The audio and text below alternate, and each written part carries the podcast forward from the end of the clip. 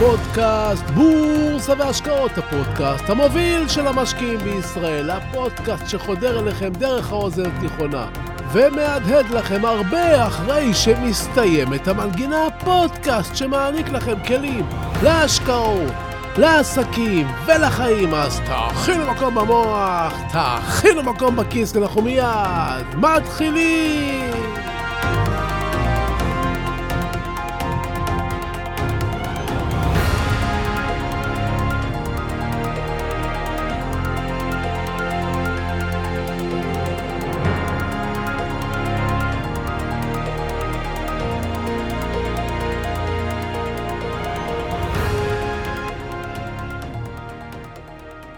ביקשתי קצת שקט כדי שנוכל לדבר על רעש. כן, רעש. לא, לא הרעש שאתם מכירים מהמכוניות הסואנות בכבישים, לא על הרעש שאתם מכירים מקולות האנשים, אלא הרעש שיש לנו בראש. כן, למרות שאתם לא רואים אותו ולא שומעים אותו, הוא קיים, והרעש הזה, גבירותיי ורבותיי, גורם לכם לטעויות והפסדים. אני מניח שבשלב הזה חלקכם כבר מרים גבה ושואלים, צביקה, מה קורה? גם לא רואים, גם לא שומעים, גם מפסידים, איך אנחנו לא יודעים את כל זה? מתי זה קורה? ועל זה בדיוק רציתי לדבר איתכם היום. שלום וברוכים הבאים לפודקאסט בורסה והשקעות, הפודקאסט המוביל של המשקיעים בישראל. היום נדבר על תחום אחר של השקעה שאולי לא חשבתם עליו, אבל כדאי לפחות שתלמדו אודותיו, וזה השקט. אז תהיו ממוקדים, תהיו שקטים, תכינו מקום במוח, תכינו מקום בכיס, כי אנחנו מיד ממשיכים!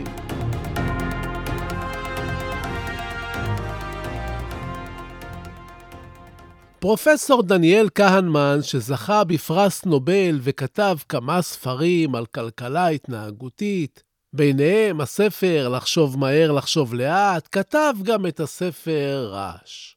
פרופסור כהנמן מספר שבאחת הבדיקות שלו, הוא נתן לשני חתמים בחברת ביטוח לתת הערכה לביטוח מסוים.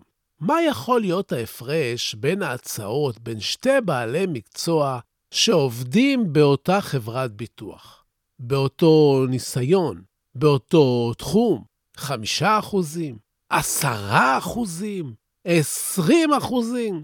אז בבדיקה הזו אפילו פרופסור כהנמן הרים גבה. כי ההבדל בין הצעה אחת לשנייה עמד על 50 אחוז.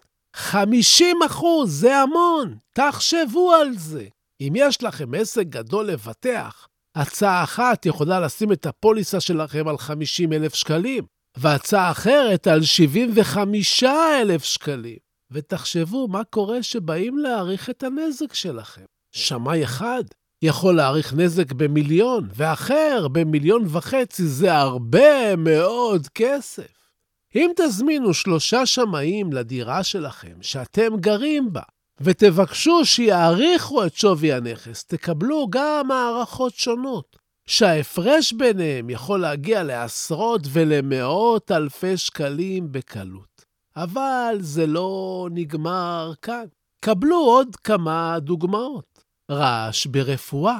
רופאים שונים בודקים את אותו אדם ונותנים לו הבחנות שונות. רעש אצל עובדים סוציאליים.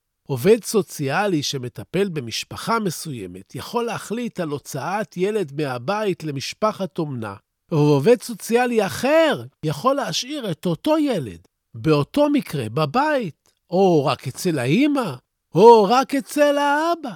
יש גם רעש בתחזיות עסקיות. חברה מוציאה מוצר חדש ובטוחה שהוא יצליח. היא משקיעה בו סכומים אדירים, והוא הופך לכישלון חרוץ. אם מוצר יוצא לשוק, זה אומר שיש בחברה כמה כאלה שראו אותו מצליח, והם בטח הרוב, אבל הוא נכשל. רעש. רעש בבתי משפט. אותם שופטים שיושבים באותו משפט, כמו למשל במשפט של רומן זדורוב, רואים את אותם עדים, שומעים את אותן חקירות ואת אותן סנגורים, וכל אחד יכול לפסוק אשם, ואחד אחר פוסק לא אשם. עכשיו תחשבו מה קורה כשיש שופט אחד בלבד. מי שעומד מולו תלוי לגמרי ברעש שבראשו של אותו שופט. תחשבו כמה תלוי הנאשם ברעש שיש לשופט הזה בראש. אתם לומדים נהיגה ועושים טסט. בוחן אחד יכול להעביר אתכם, ובוחן אחר יכול לפסול אתכם על אותו מסלול ואותו טסט בדיוק. אבל מצד שני, אם נתבונן בעבודתו של פקיד דואר למשל, הסיכוי למצוא רעש אצלו הוא מאוד קטן. הוא שוקל את החבילה וגובה לפי המחירון. שני קילוגרם עולים 40 שקלים, ואם נבוא מחר לפקיד דואר אחר ובעיר אחרת, נשלם עבור שני קילוגרם 40 שקלים. זה יחזור על עצמו אלפי פעמים כל עוד המחיר, מחירון, לא ישתנה. אם נשלח מכתב בארץ, נשלם עבור הבול שלושה שקלים. המכתב הזה יעלה גם מחר בסניף הדואר שלושה שקלים, וגם בסניף של שכונה אחרת או עיר אחרת, אותו דבר. אז מה בעצם ההבדל? מדוע אצל פקיד הדואר אין כמעט רעש והתוצאה בכל הסניפים תהיה זהה? ולעומת זאת, אצל שופטים, שמאים, חתמים, רופאים, מפענחי תצלומי אוויר, אנליסטים ועיתונאים, יכול להיות שינוי כל כך גדול בין האחד לשני. הסיבה היא רעש. רעש נמצא בכל מקום שיש שיפוט. בכל מקום שיש שיפוט, אנו רואים את הדברים בעיניים אחרות, לפי מצב הרוח, לפי גישה אחרת וכדומה. רעש בעצם אומר שזה שאנחנו מביטים לאותו מקום לא אומר שאנחנו רואים את אותם דברים. הרעש שבתוכנו כל כך חזק, שמחקרים מראים שיש סיכוי גבוה יותר ששופטים יעניקו שחרור מוקדם לאנשים שהם רואים בתחילת היום או אחרי ארוחת הצהריים, מאשר לפני הארוחה, כשהם רעבים ועצבניים. בתחילת היום, אם הם הגיעו מהבית שקטים ורגועים וליבם טוב עליהם, יש סיכוי שהעונש יהיה יותר קל. בדיוק כך גם אחרי ארוחת הצהריים, כשהשופטים רגועים יותר מאשר לפני הארוחה. על זה בדיוק בנוי רעיון הארוחה העסקית. כשאתם הולכים לארוחה עסקית, אחרי שאכלתם מנה של סטייק טוב וכמה תפוחי אדמה, אתם נינוחים יותר. וקל לקבל מכם הסכמות מאשר אם היינו עושים את זה לפני הארוחה, כשהייתם רעבים ואולי חדים יותר. המחקרים מראים כי יש גם סיכוי גדול שרופא המשפחה ירשום למטופליו תרופות אופיאטיות, כלומר תרופות חזקות וממכרות, בסוף היום מאשר בתחילתו. בתחילת היום, כשהרופא רענן ונינוח יותר ויש לו סבלנות, יש סיכוי שהוא ירצה לבחון יותר את הבעיה שלכם. בשעות הערב, כשהוא כבר מרוט, הוא יפתור בעיית המטופל במתן מרשם למשכך כאבים וזהו. במילים אחרות, אם אתם צריכים לעמוד למשפט או זקוקים להבחנה מרופא, נסו להגיע בשעות הבוקר. אם עוד נשמע סביר שרעב, סטרס ועייפות ישפיעו על שיקול דעת של אנשים, מתברר שאפילו עניינים פרוזאיים בהרבה, כמו מזג אוויר, משחקים תפקיד. הכלכלן ההתנהגותי, פרופסור אורי סימונסון, מצא שבימים מעוננים, מועמדים לקולג' מקבלים ניקוד גבוה יותר על יכולות אקדמיות בהשוואה לימים חמים יותר. פרופסור סימונסון אפילו כתב על זה מאמר בשם ימים מעוננים גורמים לחנונים להיראות טוב יותר. אבל המקור העיקרי לרעש הוא לא ההבדלים בתוך האנשים, אלא בין האנשים השונים. שופטים למשל לא מדרגים עבירות באותה צורה. שופט מסוים יכול להיות צלחן כלפי צעירים. שופט אחר יקפיד במיוחד כאשר הקורבן הוא איש זקן. שופטת יכולה להבין יותר לליבה של אישה שנפלה קורבן מאשר שופט שהוא גבר. זה נכון אצל שמאים בחברות ביטוח, וזה נכון גם אצל רופאים. אם נלך צעד אחד קדימה, נוכל לומר אפילו שכשמישהו מגיע לחדר מיון, כשמישהו בא לעשות ביטוח או לעמוד למשפט, מה שהוא מקבל מהמערכת הוא בחלקו הגרלה. תלוי מי יראה אותו, מתי ואיזה אדם בדיוק. כלומר, אם הוא יגיע בתחילת משמרת של רופא שחזר מחופשה מהנה, הסיכוי שלו לקבל טיפול טוב יותר גדול מאשר טיפול מרופא שיגיע בסוף המשמרת של 36 שעות. כלומר, בכל מקום שבו צריך לקבל החלטה יש רעש. ברפואה, במשפט, בחיזוי כלכלי, בזיהוי פלילי, בהגנה על ילדים, בבחירת מועמדים לעבודה, בתחומים נוספים ועוד. הדבר הזה מאוד משמעותי בחיינו, כי אם אנחנו הולכים עם בעיה לשני רופאים שונים, וכל אחד מהם נותן לנו הבחנה אחרת וטיפול אחר, זה אומר שאחד מהם טועה. בעבר אני דיברתי על הטיות שונות שיש לנו, אז תבואו ותשאלו, רגע, רגע, צביקה, מה ההבדל בין הטיה לבין רעש? ובכן, הטיה מצביעה שיש דרך שיטתית שבה אנחנו עושים טעות במצב מסוים. הטיה פירושה שיש דרך שיטתית שאנחנו מתנהגים בה בכל פעם שקורה משהו. רעש לא מצביע על משהו שיטתי, אלא התנהגות משתנה. כלומר, על כך שאנחנו לא מתנהגים בצורה עקבית. יש דברים שמשפיעים עלינו.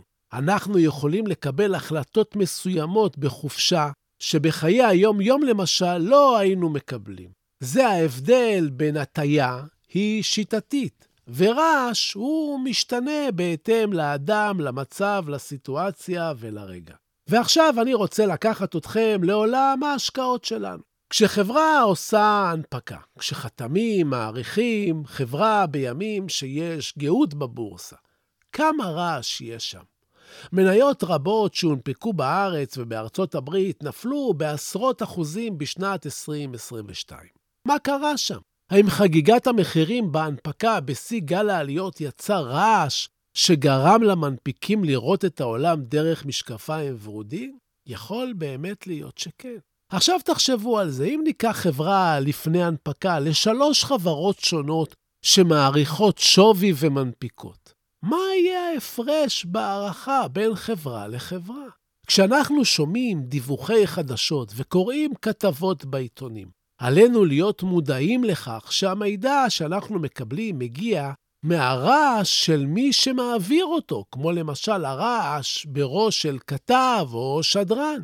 כלומר, אם שלושה שופטים אחרי משפט ארוך מחליטים דברים שונים בגלל הרעש שכל אחד סובל ממנו, בגלל הדרך בה הם רואים את הדברים, בגלל הדברים האישיים שמשפיעים עליהם, מה נאמר על כתב או על מגיש של חדשות כלכליות? הדרך שבה אנחנו מבינים את העולם תלויה ביכולתנו המופלאה שלנו לבנות נרטיבים שמסבירים את האירועים שהיינו עדים להם.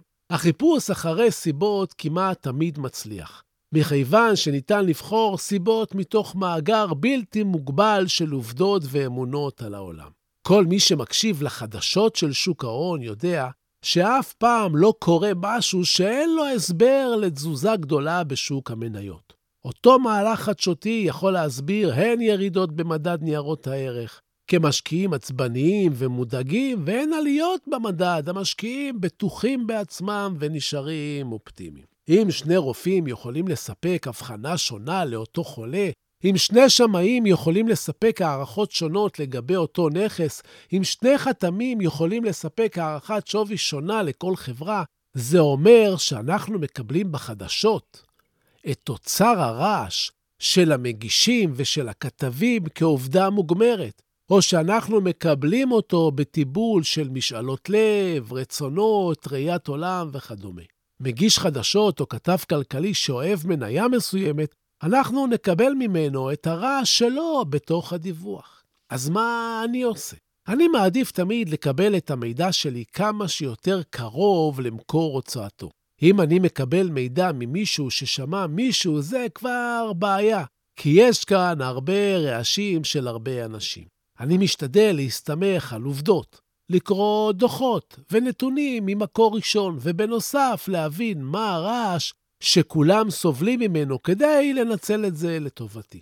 אני מחפש מידע מתמטי, כלומר, חשוב לי אם החברה הרוויחה, מכרה יותר וצמחה יותר מחברות אחרות. מידע חשבונאי מתוך הדוח הוא כמו פקיד דואר.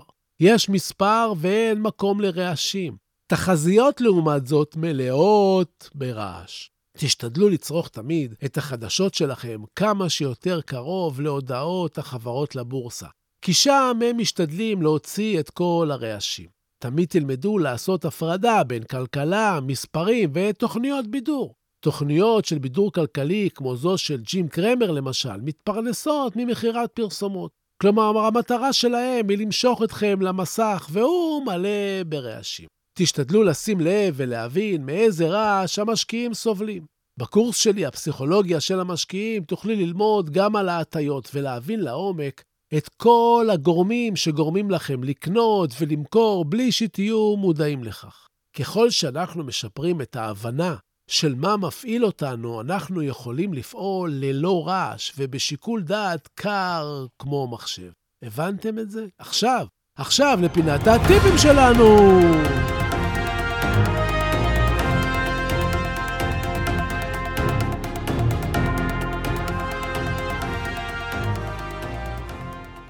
בפינת הטיפים שלנו היום אני רוצה לתת הבהרה. שואלים אותי משקיעים ומאזינים ועוקבים, תגיד, צביקה, מה ההבדל למעשה בין הפודקאסט לבין הקורס? אז העניין הוא שהחומרים בפודקאסט אינם מופיעים בקורסים, והחומרים של הקורסים אינם מופיעים בפודקאסט. הקורסים עמוקים ומלאים בידע מקיף ועמוק ומשנה חיים, בניסיון רב ומלוטש. פרקי הפודקאסט הם לא תחליף או גרסה רזה לקורסים, הם רק טעימה, ומהם אתם בהחלט יכולים להתרשם מהרמה שתקבלו בלמידה אצלי. אני מלמד דברים שלא תמצאו במקומות אחרים. לקראת סיום, אני מזמין אתכם להצטרף לקהילה הנפלאה שלנו, שגרה באינסטגרם, וכתובתה סודות, מרכב תחתון בורסה, באנגלית. בכל יום עולים שם פוסטים מעניינים, וכאמור, אתם מוזמנים להצטרף גם לאחד הקורסים האיכותיים שלי, ששוכנים באתר סודות. קורס הבורסה למתחילים, שכדי ללמוד בו אין צורך בניסיון קודם, דרוש רק ראש פתוח. קורס הפסיכולוגיה של המשקיעים, שהוא מתאים למשקיעים בני שנה ומעלה בשוק ההון. קורס קריאה גאונית, ולקורס לחשוב כמו גאון, שילמד אתכם סוף סוף לחשוב באמת ולהיות חלק מקבוצה גדולה של משקיעים שהופכים להיות חכמים יותר בזכות הידע שאליו אתם נחשפים. ובסיום, אני שב ומציין כי אין במה שאני אומר המלצה מקצועית או ייעוץ מקצועית, אלא תמיד כדאי לקבל מיועץ מוסמך עם רישיון. לי אין. אני רק משתף אתכם במה שאני חושב. המניות שלפעמים אני מדבר עליהן כאן, אתם צריכים לדעת שאני לפעמים קונה מהם, לפעמים מוכר מהם, ואני אף פעם לא מנסה לכוון אתכם לבצע פעולה כלשהי, אלא רק לגרום לכם לחשוב, לחשוב, לחשוב, ותודה. תודה על התגובות החמות. תודה על השיתופים. תמשיכו ותפיצו, אנחנו גדלים ביחד. תודה להילה ברגמן, שעורכת ומאירה ומפיקה את הפודקאסט. שימו לב שבאמצע השבוע עולה פרק של קצרים, אז תירשמו לקבלת התראות, שלא תפספסו. תודה רבה שהאזנתם. תהיו טובים, תעזרו למישהו שצריך. תעשו משהו טוב לעצמכם, תלמדו משהו חדש, שלא יהיה לכם רעש. בשורות טובות, כל הישועות, בריאות טובה, הלוואי שתתעשרו בהקדם. אני הייתי צביקה ברגמן, ואנחנו ניפגש בקרוב!